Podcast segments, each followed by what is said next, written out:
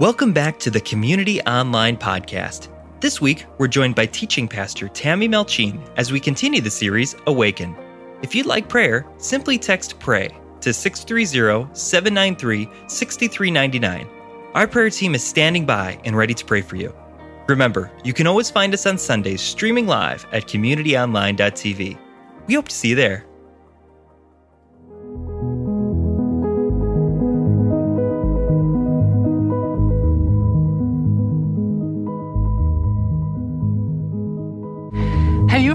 Talking to someone, maybe a roommate or a spouse or a friend, and while you're in the conversation, you're also multitasking? We all do that, right? And you think you're listening, but when that person walks away, you realize you have no idea what was just said, or worse, what you just agreed to. I don't know about you, but I feel like this has gotten even worse during this last year of working from home. Am I the only one who's been in a Zoom meeting and suddenly realized I've been scrolling through social media for the last few minutes? Admit it, you've done it too. Of course, it's worse when you're on the other side. I won't name any names, but I've experienced talking to someone who was physically there, but not mentally engaged. We all want people to be present to our presence, don't we? We all want to feel connected. In 2015, researchers at the University of California at Berkeley announced that they would be part of a multi million dollar project to see if there is intelligent life in the universe. Their plan was to send tiny nanocrafts like spaceship butterflies to see if there was anyone out there to connect with. And in our own way, I think we're all constantly sending out tiny little probes emotional nanocrafts, if you will, to find out whether we're actually connected. Researcher John Gottman calls these bids for emotional connection. They can be small, like saying, Did you see the game last night? Or they can be big, like saying, I'm not sure my spouse loves me anymore. We learn to make these bids for connection before we can even talk. For example, a baby's cry is a bid to connect. Now, of course, these bids can also be nonverbal, such as a, a gesture, a look, a touch.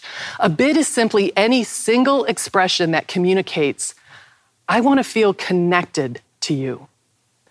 And intimacy is either built up or eroded based on how well we respond to the emotional nanocrafts of relational life. It begs the question what happens when we're so distracted that the bids don't land? What might we be missing? We are in week two of our series, Awaken. At the start of this new year, we are asking God to awaken us so that we don't drift through the coming year distracted and miss what He has for us. We want to be intentional about hearing from God and following Him as He leads us into the days and the weeks and the months ahead. It's one of the reasons we started a tradition here at Community a few years ago. Every January, we join together for 21 days of prayer and fasting.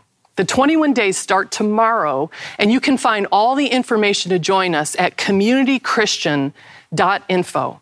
Now, this year, for our time of prayer and fasting, we believe God is calling us to focus on our mission. Helping people find their way back to God. It's our shared mission. It's the reason that we exist as a community. It's the calling that God has placed on us as a people. And we all have a role to play in carrying out this mission because God has put in people in each one of our lives. He brings people, people you know and people you don't know, across your path every day. Realize you very well could be God's plan for helping that person find their way back to Him. Now, last week we began the series by asking God to awaken us to people, to help us recognize the needs of the people around us and respond to them with compassion. Our hope for this series and this season of prayer and fasting is that every one of us will hear from God and join Him in His mission. We are anticipating that God will use this season to write new stories of people finding their way back to God. But the mission isn't actually the place we need to start. Something else must come first. And that's what we're going to focus on today. Let me explain what I mean. If we turn to, to Luke chapter 10, we find that the air is just full of anticipation. Now, we started this series in that chapter last week with the parable of the Good Samaritan. And we're going to be in this chapter all throughout this series. At the beginning of the chapter, this is what we read. After this, the Lord appointed 72 others and sent them out two by two ahead of him to every town and place where he was about to go. Jesus is sending 72 people out on a mission. He's got 72 people who are raring to go.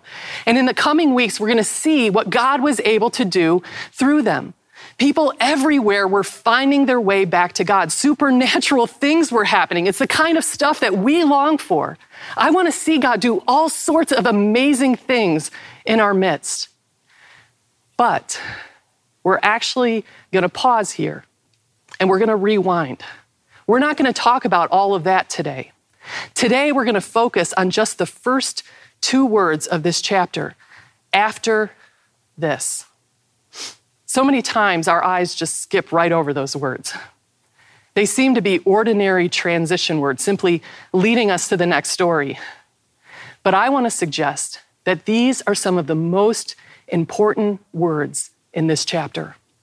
Without them, none of the amazing stuff that comes next would have happened. So, what do they mean? After what? What happened before this part of the story? To answer that, let's go all the way back to Luke chapter 5 and, and camp out there for, for just a little bit. Luke chapter 5 marks the beginning of Jesus' ministry.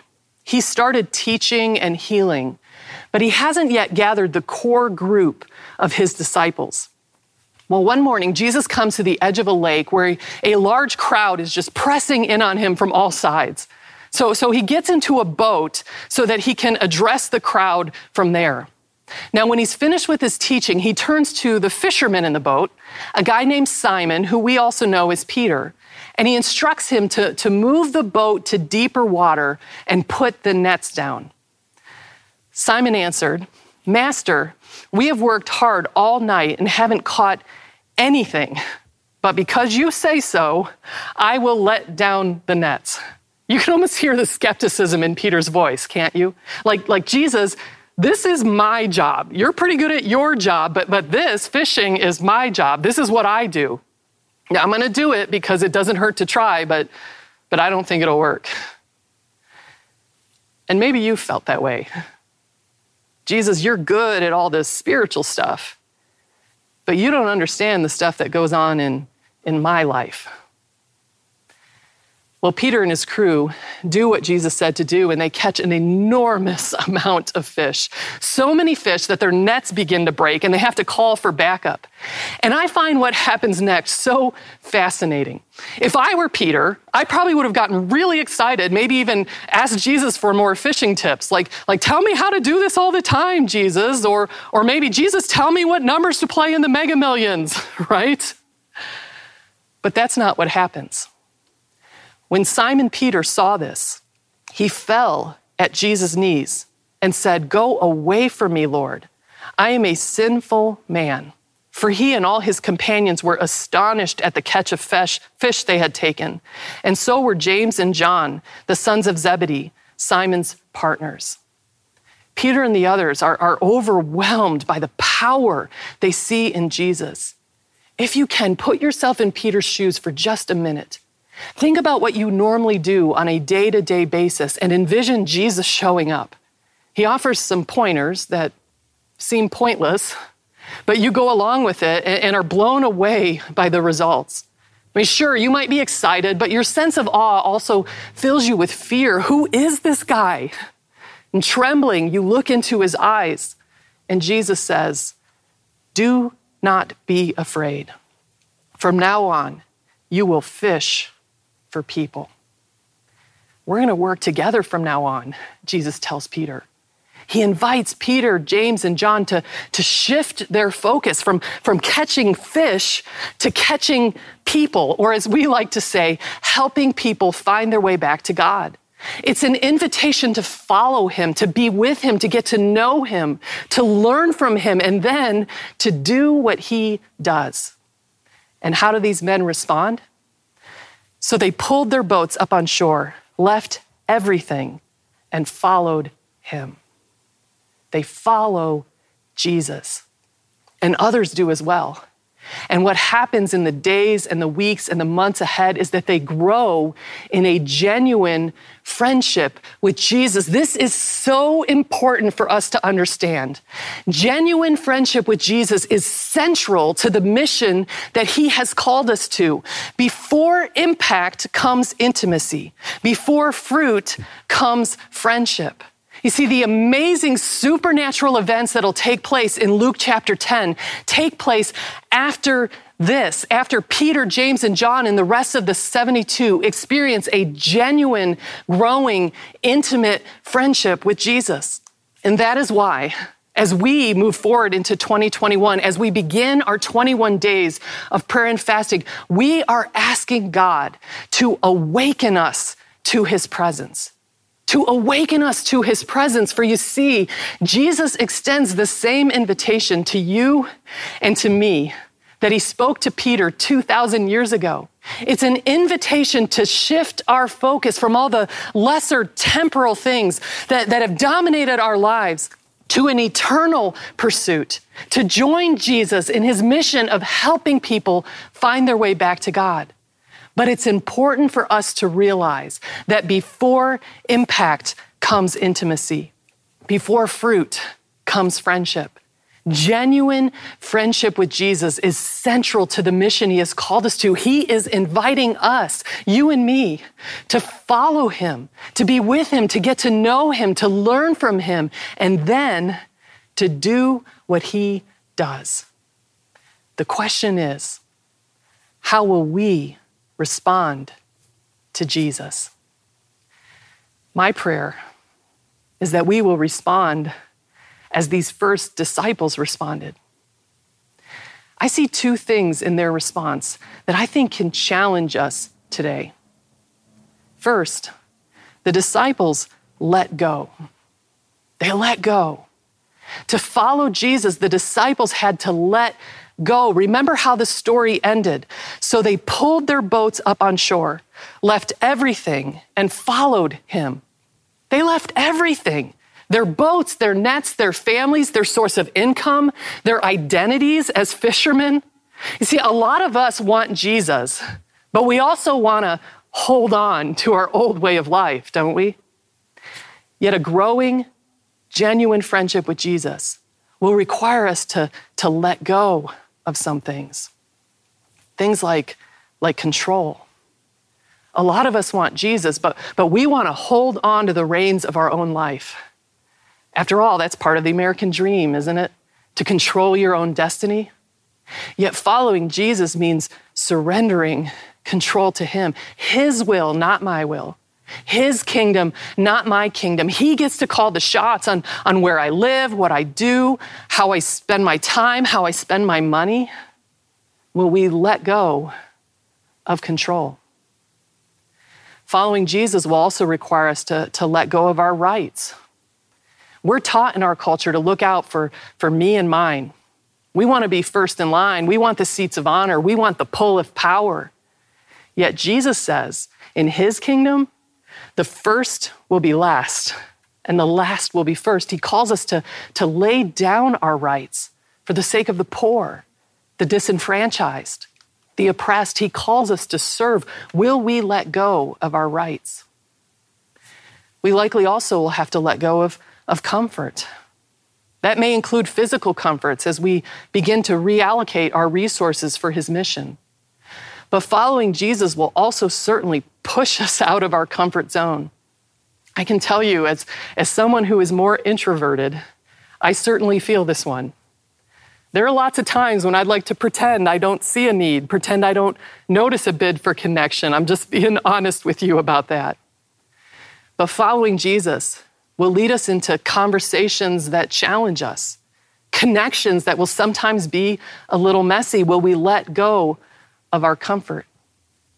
This list, it could go on and on. Following Jesus will require us to let go of, of, of outcomes, of our reputation, maybe even our, our safety, certainly our prejudices, and, and sometimes even our religion. The first disciples, they let go of their old way of life to follow Jesus, and we must too. But they didn't just let go, they also, now some of you expect me to say, let God, but here's where the disciples modeled something different. They learned to lean in. You see, what happens between this encounter in Luke chapter 5 and the sending out of the 72 in Luke chapter 10 is the growth of a genuine friendship between the disciples and Jesus. The disciples leaned in. If we flip through these chapters of Luke, we see that the disciples bring their friends to Jesus to be healed. They, they share meals with Jesus. They listen to Jesus teach. They experience Jesus calming a storm. They watched Jesus raise a young girl from the dead. The disciples walked with Jesus. They asked him questions. They listened to Jesus. They learned from him. They got to know Jesus, not just know about him, but intimately know him. Jesus invited them to do life together, and the disciples leaned in. What about us? Will we lean in? For you see, Jesus is still present in our world today, no longer limited by a physical body to one spot at one time to a small group of people. Jesus, through this Holy Spirit, is now present everywhere, all the time, to everyone. And I believe that He is continually sending out nanocrafts, repeated bids for relational connection, and we will recognize Him if we awaken to His presence. What do these bids look like? My guess is they come to us in a million different ways. Here's a few that I've, I've recognized in my own life. You see, I find his bids in, in nature, even in the middle of a cold, dreary winter in Chicago.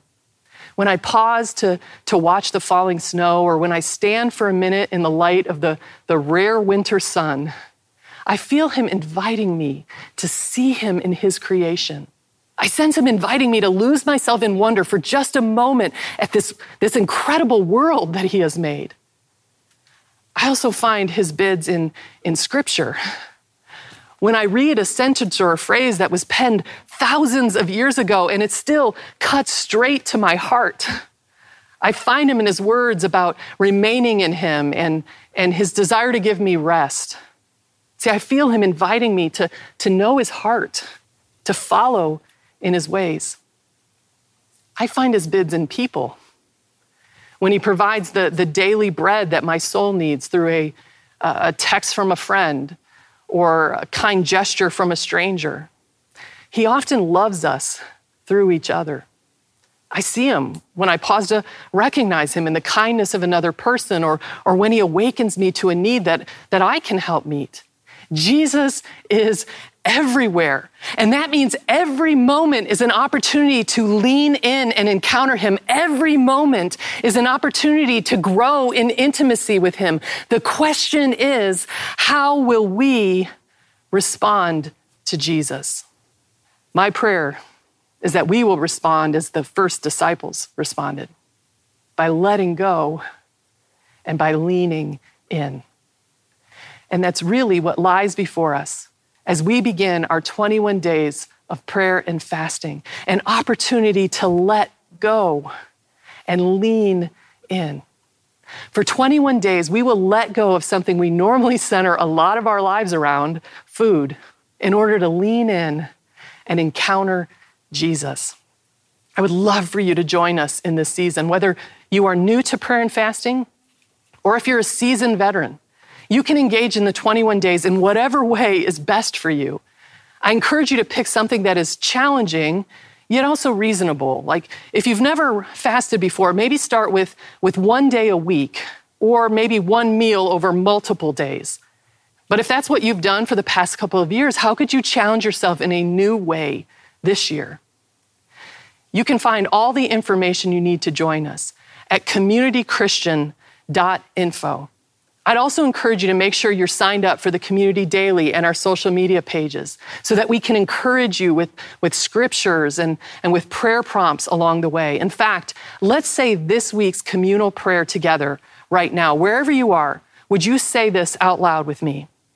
Lord, help us let go of anything distracting us from your presence so that we can lean into intimacy with you. We believe that as a community, God has called us to help people find their way back to God. Yet, before there is impact, there is intimacy. Before there is fruit, there is friendship. Genuine friendship with Jesus is central to the mission he has called us to. So, as we start this new year, Let's not drift through the coming days, weeks, and months distracted and miss what God has for us. Jesus is here, He is present.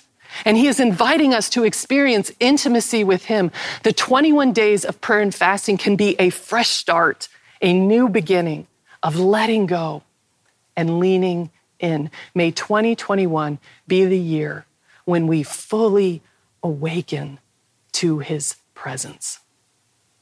Pray with me.